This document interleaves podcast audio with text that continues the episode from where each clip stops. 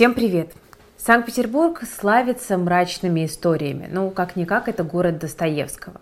И вот пару лет назад город э, потрясла история, которая случилась в районе Купчино. Женщина не вышла на работу. И когда полиция пришла к ней в квартиру и вскрыла помещение, глазам очевидцев предстали горы мусора до потолка. Ужасный запах, насекомые, противный липкий воздух. Просто это не давало зайти в квартиру несколько дней. Мусор выкидывали прямо из окон, и под завалами были обнаружены тела двух пенсионеров, причем супруг женщины скончался задолго до нее. Эта женщина, судя по всему, страдала тяжелой стадией накопительства. Это расстройство развелось у нее из-за жизненных неурядиц. Муж был инвалидом, за ним нужно было ухаживать, маленькая зарплата не позволяла быстро решать многочисленные проблемы, дети не поддерживали, общество было равнодушно. Но, скорее всего, говорят специалисты, все началось с попытки создать максимально комфортные условия себе и мужу и запастись необходимыми для ухода за больным вещами. Потом могла накатить депрессия, женщина перестала обращать внимание на бардак и автоматически носила домой все, что хоть мало-мальски выглядело полезным. Затем как это хранить, не портятся ли новые вещи, она, конечно, не следила. И беспорядок сначала сказался на физическом состоянии инвалида, а потом и его жены.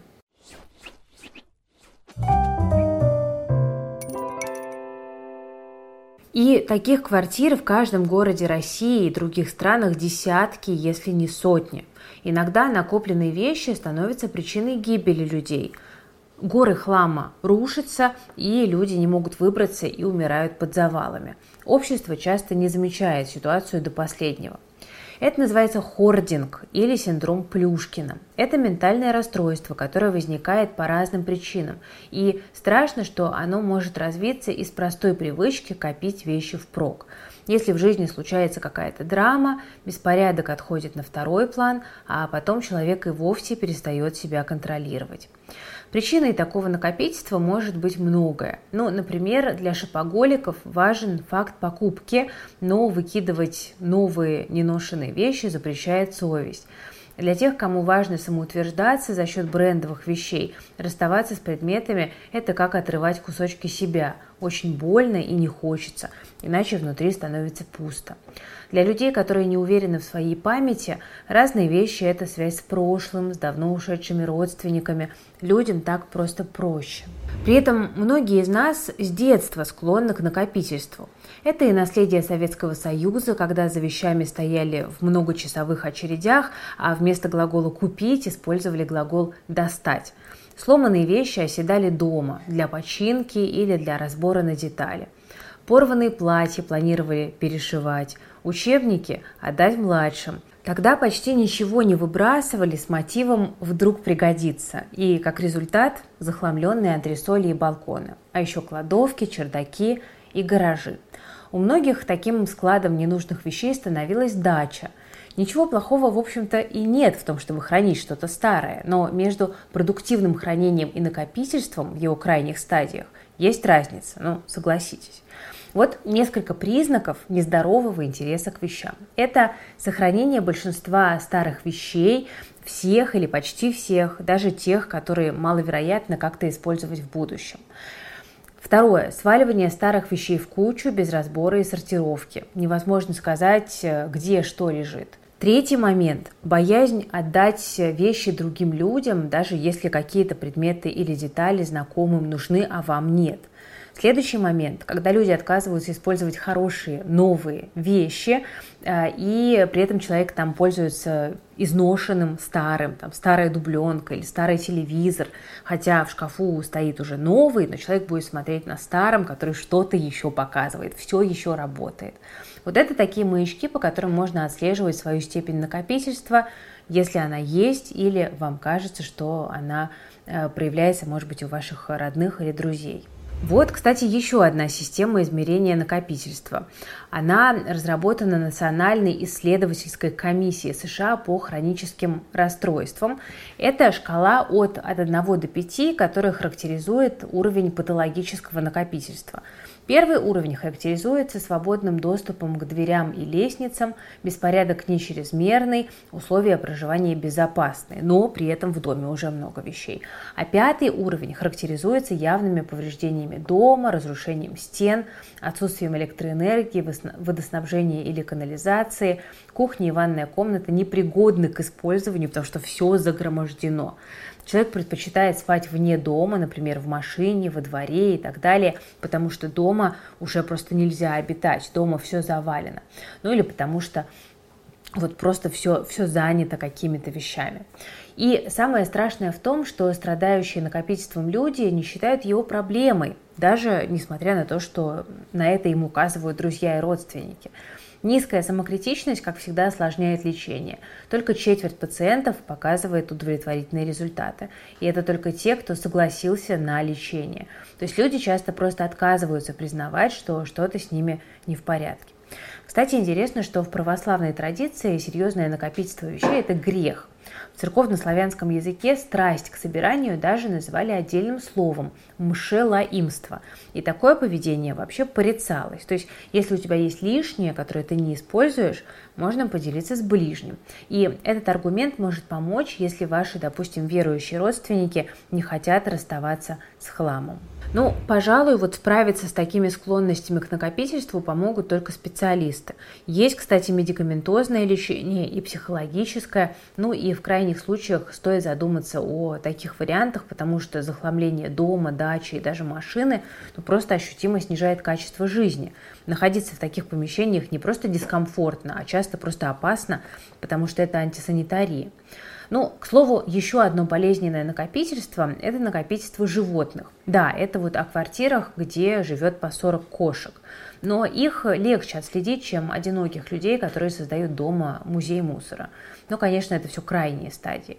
И говоря о них, мы часто думаем, ну, у меня это все хорошо, и даже беспорядка по сравнению с такими плюшкиными дома нет.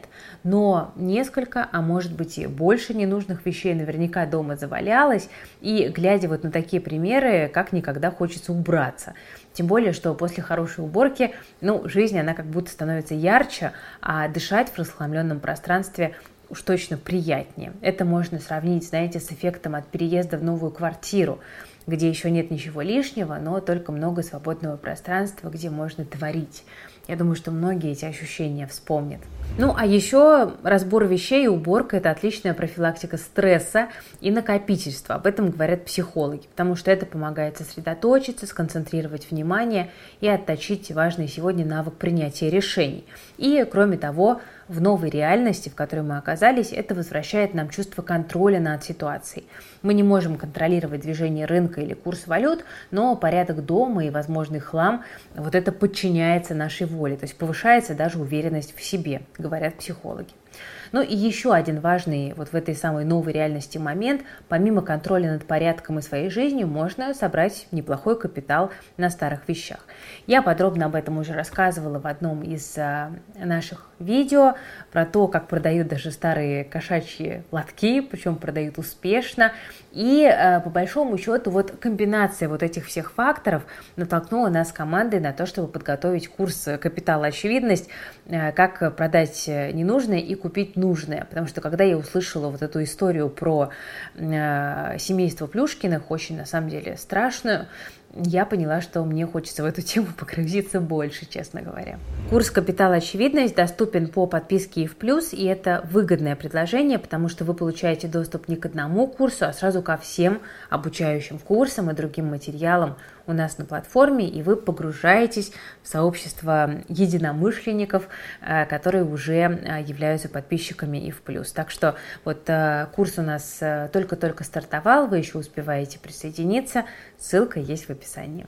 Друзья, я так увлеклась петербургскими историями, что не успела рассказать о сегодняшней книге. Она называется «Расхламление» или «Магическая уборка по-русски». Автор Маруся Рябова. Она более семи лет проводит разнообразные там, марафоны по тотальному расхламлению и делится опытом. Там э, про оптимальную систему ликвидации бардака в доме, организация систем хранения, это очень важная штука. И книга хороша тем, что она учитывает менталитет людей постсоветского пространства. Автор работает с установками наших мам, бабушек и дедушек. И сегодня с большим удовольствием я разыграю эту книгу.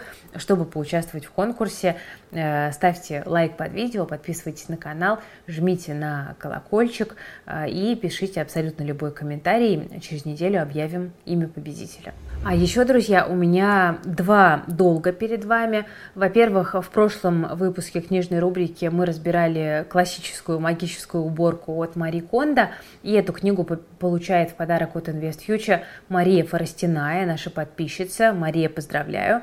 Ну, а э, в прошлом выпуске я, честно говоря, забыла объявить э, победителя предыдущего конкурса, потому что что-то очень устала я писала.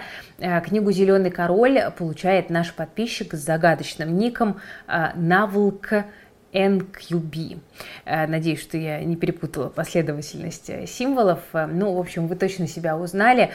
Друзья, пишите нам на почту Мария и Наволк, на почту info.sobaka.investfuture.ru, присылайте, пожалуйста, свои реквизиты, чтобы мы смогли отправить вам книгу в подарок.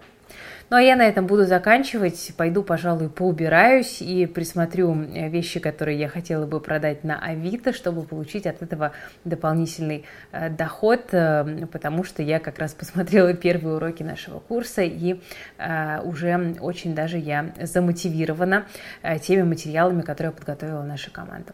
Всем пока, берегите себя, свои деньги и пространство вокруг себя.